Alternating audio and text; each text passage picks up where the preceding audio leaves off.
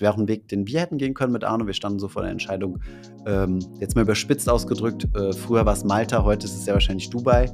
Ähm, wir gehen nach Dubai und produzieren dort jede Woche ein Video und, äh, und schlürfen Cocktails und das war's.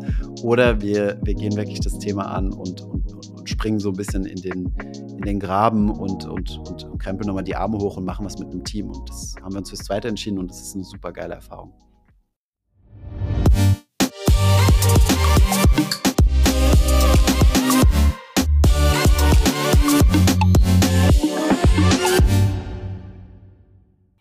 Hey, willkommen zurück beim Studentenfutter Podcast. Finanzfluss ist der Nummer 1 YouTube-Kanal im deutschsprachigen Raum, wenn es um Content rund um das Thema Finanzen geht.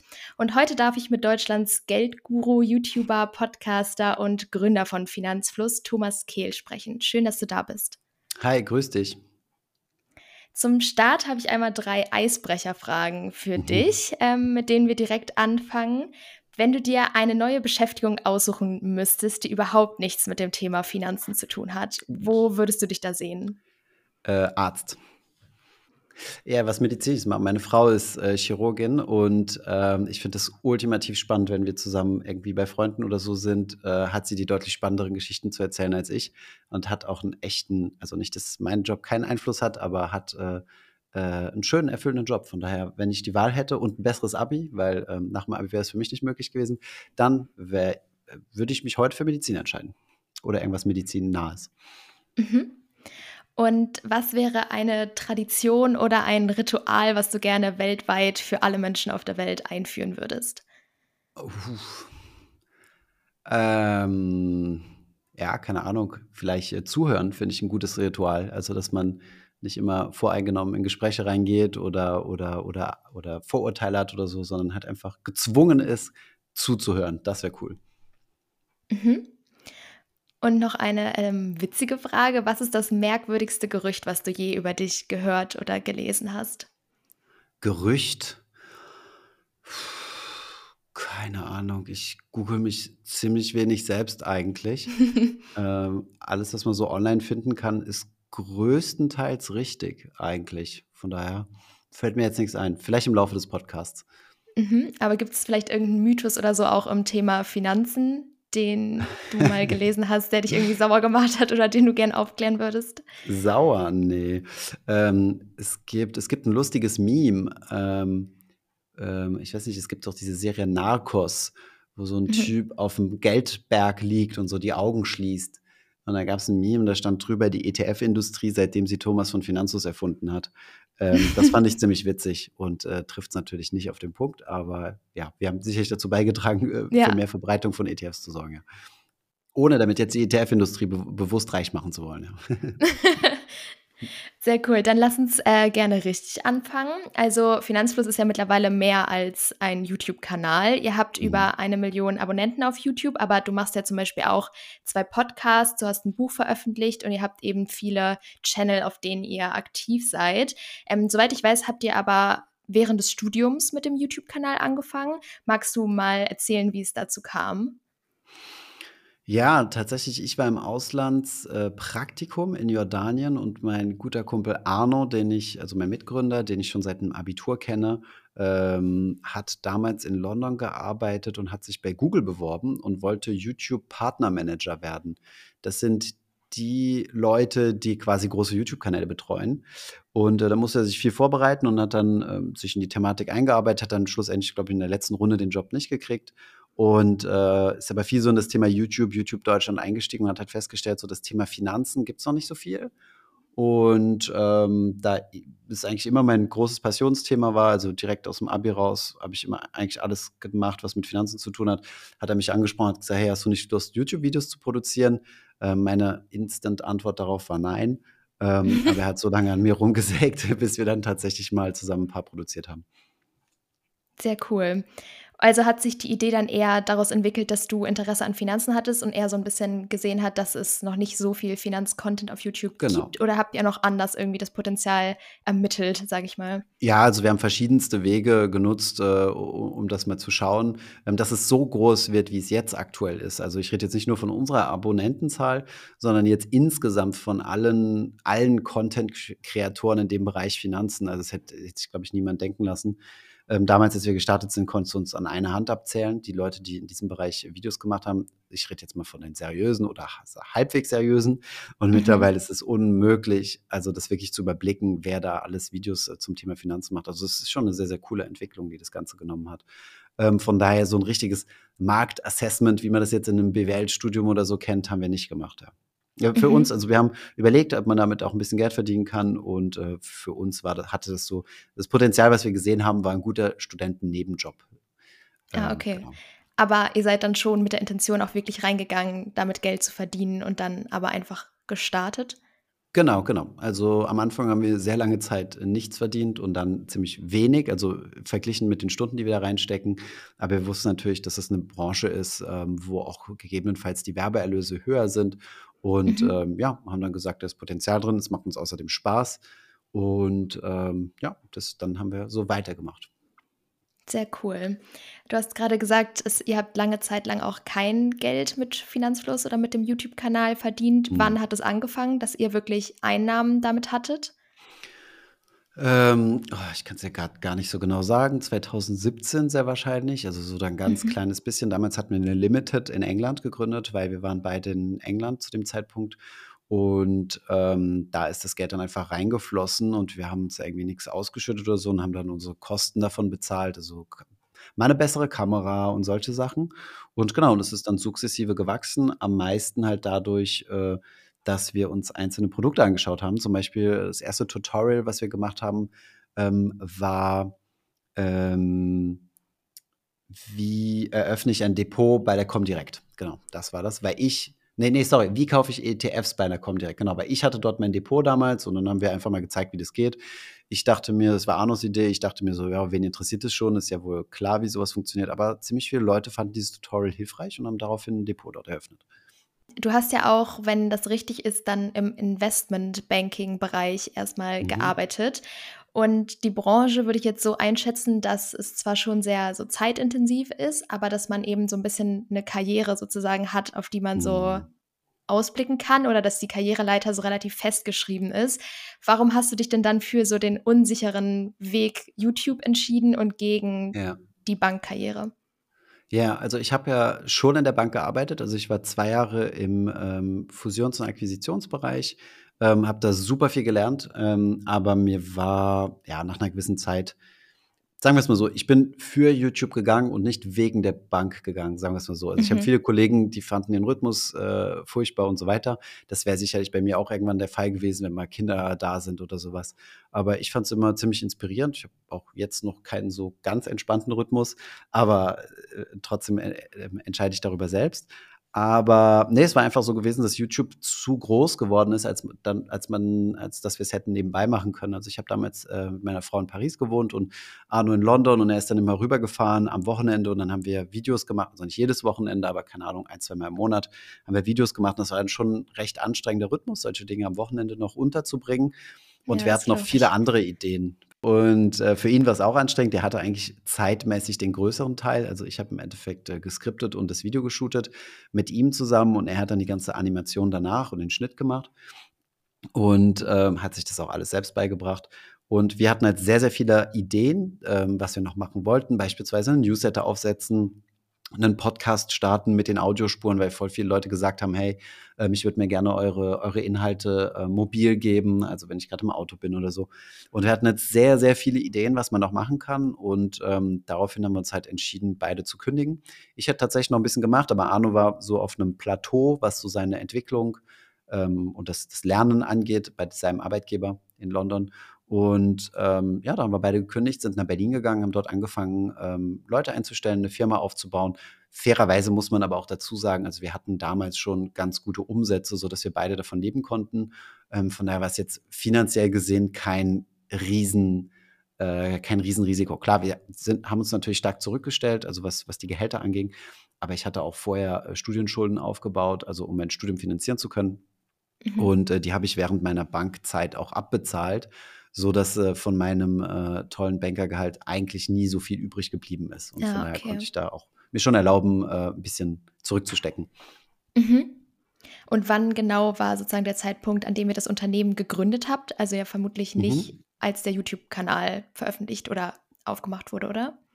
Genau, also wir haben damals, das geht glücklicherweise in London ziemlich fix, 'ne Limited, äh, online registriert. Das ist, äh, 'ne 'ne 'ne Äquivalent zu 'ner GmbH. Das sind 'n paar Klicks, 'n paar Mhm. Euros und dann hast du 'ne Firma.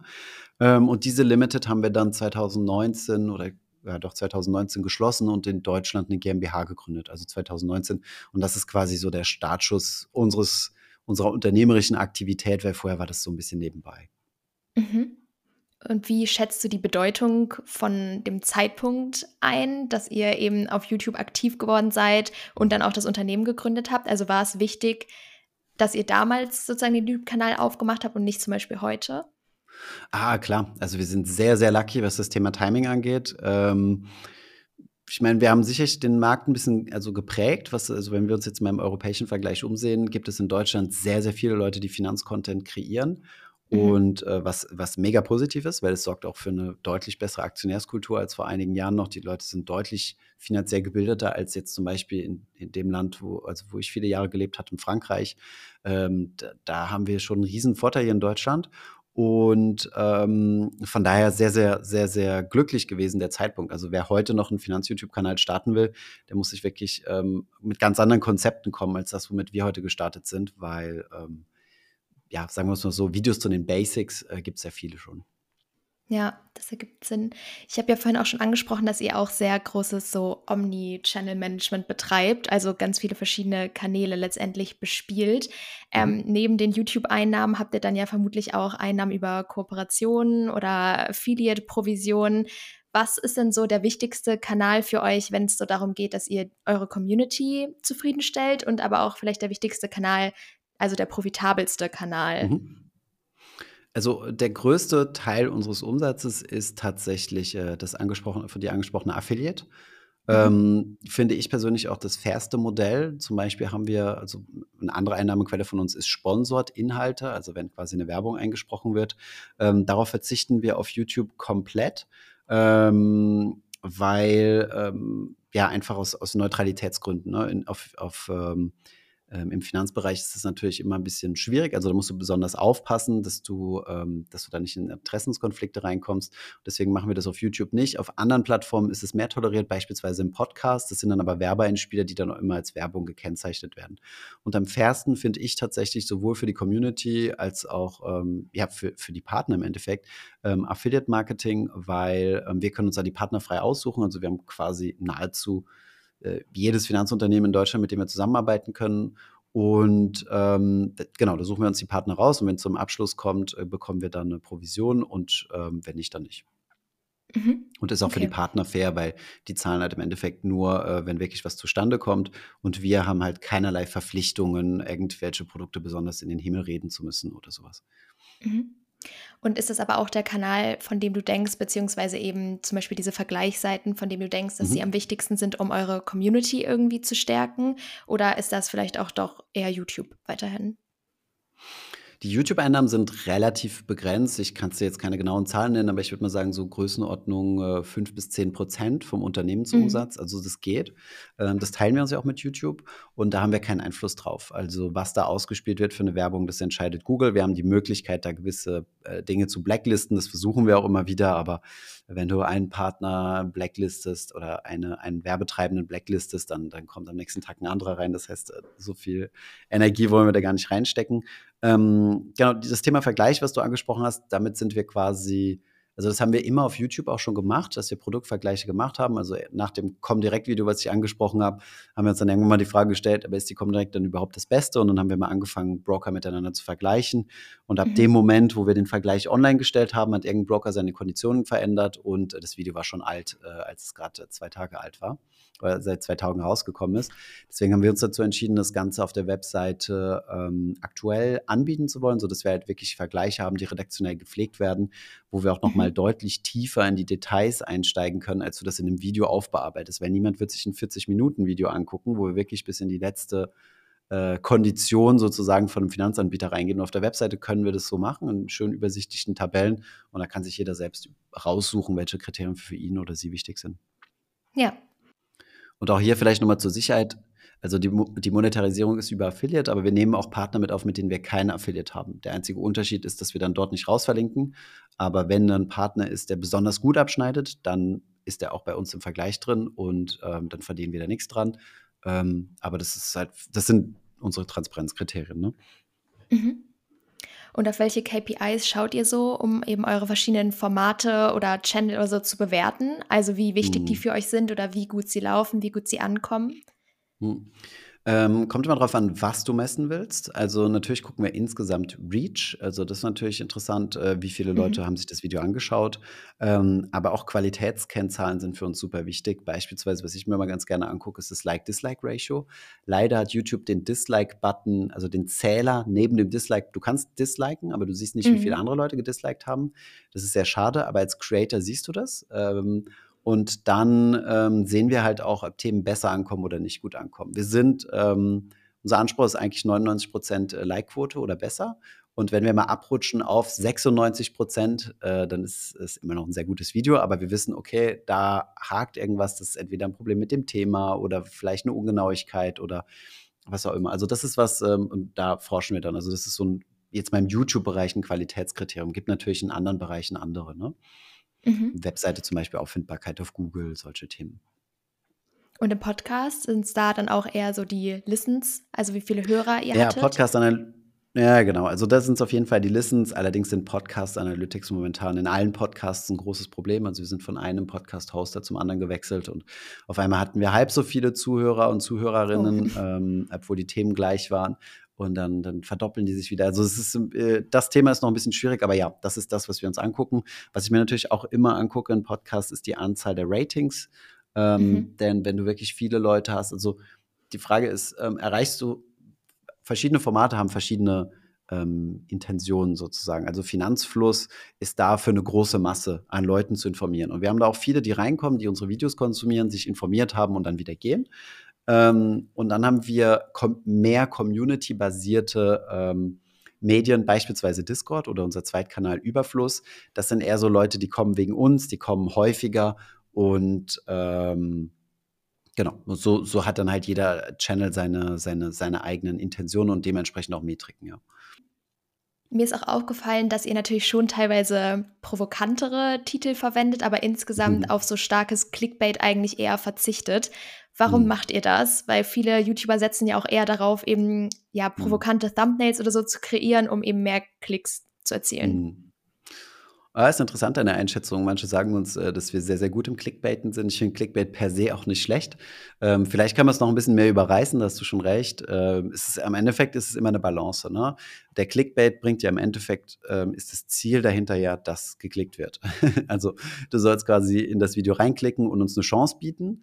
Und dann ist im Endeffekt die Aufgabe, dich zu überzeugen, dass dein Klick an der richtigen Stelle gelandet ist. Also ich finde, wenn, ähm, wenn der Bait und der dahinterstehende Inhalt äh, zusammenpassen, dann, dann, dann halte ich das für, dann finde ich das legitim. Im Endeffekt ist, ist das Medienarbeit, wie sie schon immer betrieben wurde, ja. Mhm. Und äh, ich glaube nicht, dass, also natürlich könnten wir es jetzt noch auf die Spitze treiben, aber dann passen die Inhalte auch nicht. Wenn ich jetzt zum Beispiel sage, ähm, so baust du ein 1 Millionen Portfolio oder sowas, weißt du? Ähm, das wird funktionieren, das wird sicherlich auch viele Klicks machen, aber solche Dinge ebben halt nach hinten hin ab, weil du kannst halt nicht dauerhaft den Content dahinter sicherstellen, dass der halt auch seriös ist. Und da haben wir uns eigentlich immer, also unsere Wachstumskurve war nie explosiv, aber unsere Wachstumskurve war ziemlich konstant linear nach oben und das, da, da bin ich eigentlich äh, glücklich mit, ja. Ja, ergibt total Sinn für mich. Ihr seid ja mittlerweile auch ein relativ großes Team, also ich glaube um die 20 mhm. Leute. Wie schafft ihr es da, die Qualität aufrechtzuerhalten? Weil du kannst dich ja vermutlich jetzt nicht mehr alleine um alles kümmern oder überall deine mhm. Finger im Spiel haben. Und was machst du noch selbst an den Sachen, die wir so sehen von euch? Ähm, erste Frage, also zur Qualität. Äh, einfache Antwort, gute Leute heiern. das, äh, das, klingt, äh, das klingt hundertmal einfacher, als es ist, aber ähm, du musst halt einfach gucken. Ähm, ich glaube, das Wichtigste ist Passion also für das Thema. Du musst dich für das Thema passionieren können. Da kannst du auch mal faktenmäßig daneben liegen. Ähm, ich bin immer viel im Austausch. Also ich gebe dir mal ein Beispiel. Mona, meine Co-Autorin, mit der wir zusammen ein Buch geschrieben haben. Ähm, als wir sie damals eingestellt haben, wollten wir unbedingt eine Journalistin haben, weil wir mhm. kein journalistisches Handwerk gelernt haben. Und ähm, sie hat dann gesagt, ja, aber ich kenne mich im Thema Finanzen nicht so aus. Und dann habe ich gesagt, das ist kein Problem, das mache ich. Und wir haben sehr, sehr viel Zeit immer miteinander verbracht zu jedem Artikel und äh, ein komplettes Buch zusammengeschrieben, also sehr viel und eng zusammengearbeitet. Und mittlerweile ähm, hat sie es komplett drauf, was das Thema Finanzen angeht. Äh, sie kann Zusammenhänge verstehen. Ähm, du musst da kein Studium für absolviert haben. Und ähm, genau, mittlerweile achten wir jetzt schon auf ein kleines bisschen mehr Erfahrung, weil wir halt nicht jeden über so eine lange Zeit quasi antrainieren können. Aber ähm, ja, die, die Antwort ist, äh, du, du musst die richtigen Leute finden und, ähm, und dann hilft es vor allem, wenn die aus der Community kommen. Also die meisten Leute, die wir einstellen. Die Jobausschreibung äh, mache ich eine Insta-Story zu oder wir posten es auf YouTube Community Tab und dann sehen das Leute, die sich schon mit unserem Content identifizieren können und das ist natürlich Gold ja. wert. Ne?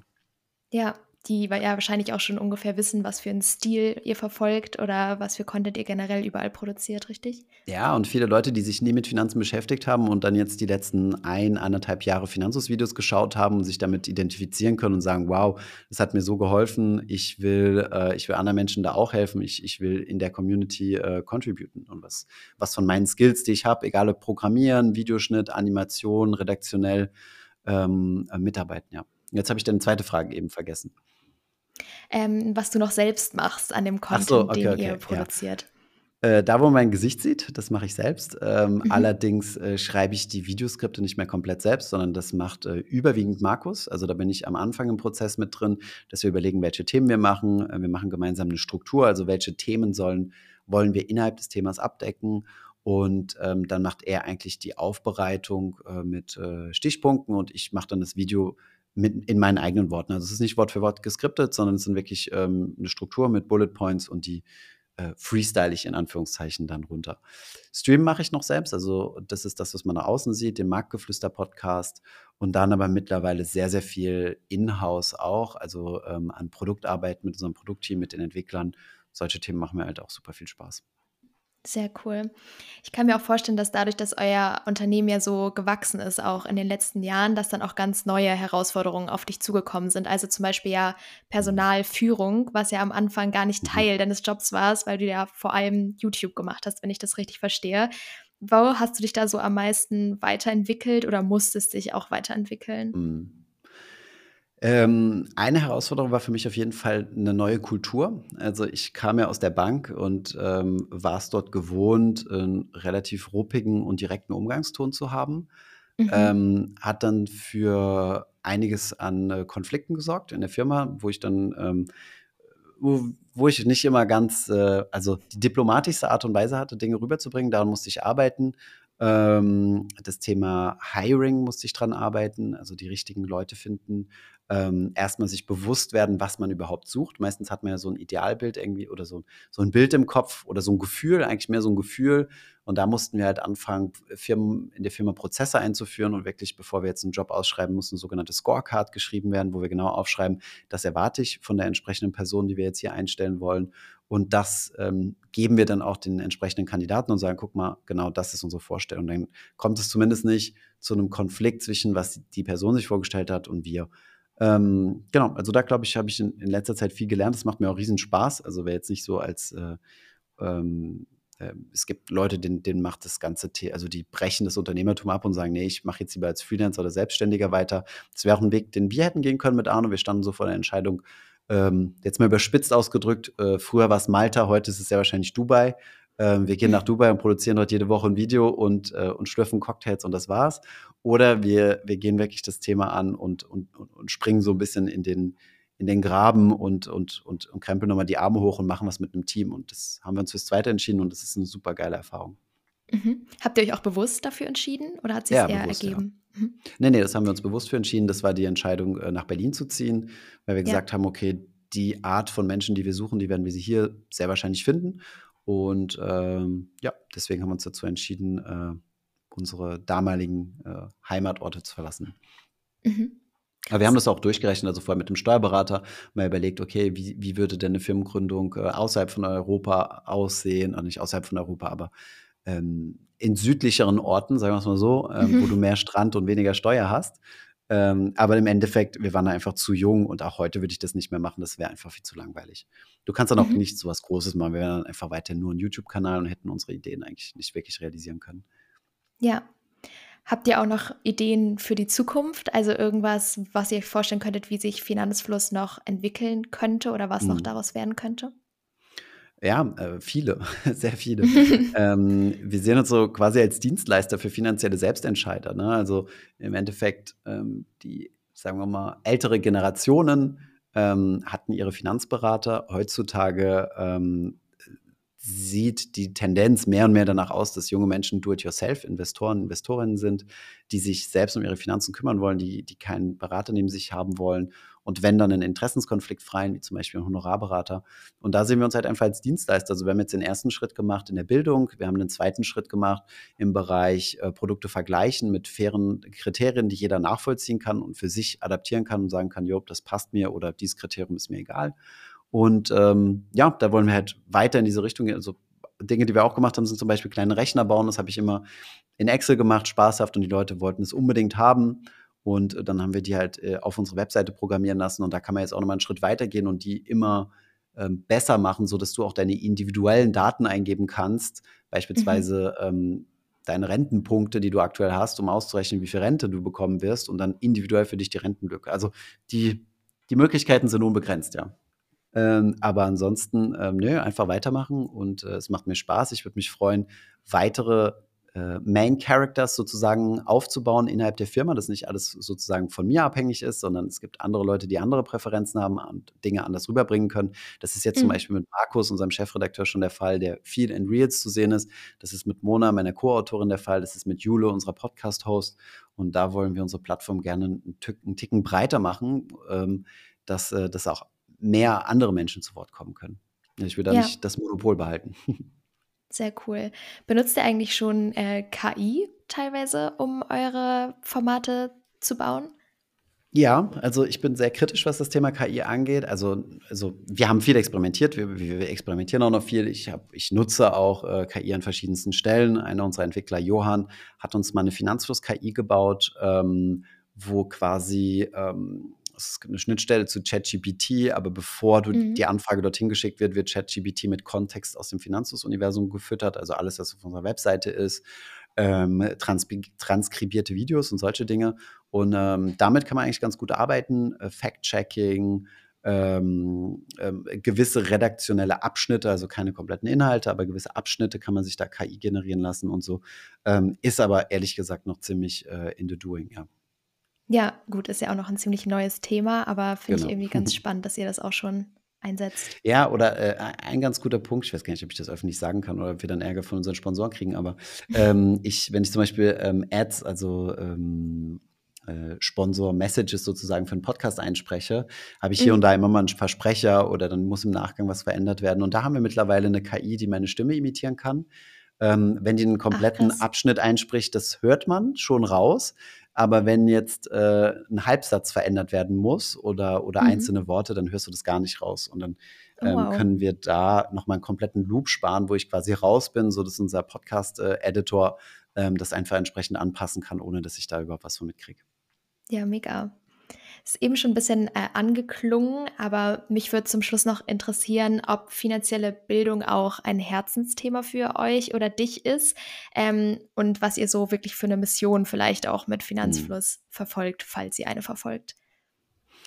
Ja, also, ähm, es ist mehr und mehr zum Herzensthema geworden, sagen wir's mal so. Am Anfang, ähm, war's mir so 'n also, hatte ich Lust, einfach Finanzvideos zu produzieren und, ähm, Mhm. mittlerweile haben wir so unendlich viele Zuschriften und und und, äh, bekommen von Leuten, die uns sagen, wie das geholfen hat. Also, egal, ob's jetzt in den Kommentaren ist, ob es also, Leute gibt, die uns seit Jahren folgen und sagen: „Hey, dank dir habe ich meine Finanzen und dank euch habe ich meine Finanzen in 'n Griff bekommen, aufgebaut.“ Ich werde auch häufiger in der Straße mal angesprochen. Die Leute sagen: „Hey, danke für das und das Video“ oder „Das hat mir geholfen.“ Ach, Wir kriegen Mails, Discord-Kanal und so weiter. Und das ist halt 'ne Riesenbestätigung, wo ich mir halt, äh, am Anfang gedacht hatte, so: „Ja, Finanzen ist ja easy. Also, das kann wirklich jeder machen. Warum soll ich da“ also, ähm, das, was ich jetzt im Video gesagt habe, ist kein Rocket Science.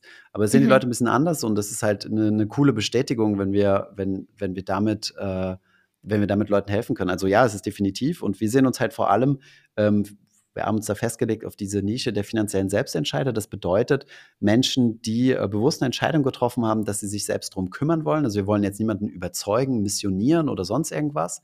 Aber wenn du Lust hast, selbst das Thema anzugehen, dann, äh, dann helfen wir dir dabei. Und äh, das über verschiedenste Kanäle. Also YouTube war der erste. Ähm, aber auch unser Buch ist ein Distributionskanal, wo wir wieder Menschen erreichen, die in der Bibliothek zufälligerweise über unser Buch stolpern, die aber nie auf die Idee gekommen wären, wie in ETFs investieren, ähm, auf YouTube einzugeben. Und mhm. ähm, das ist so ein bisschen so die Mission, wo wir uns sehen. Ja, super cool. Dann danke ich dir für das coole Gespräch. Mir hat sehr viel Spaß gemacht. Ja, danke dir.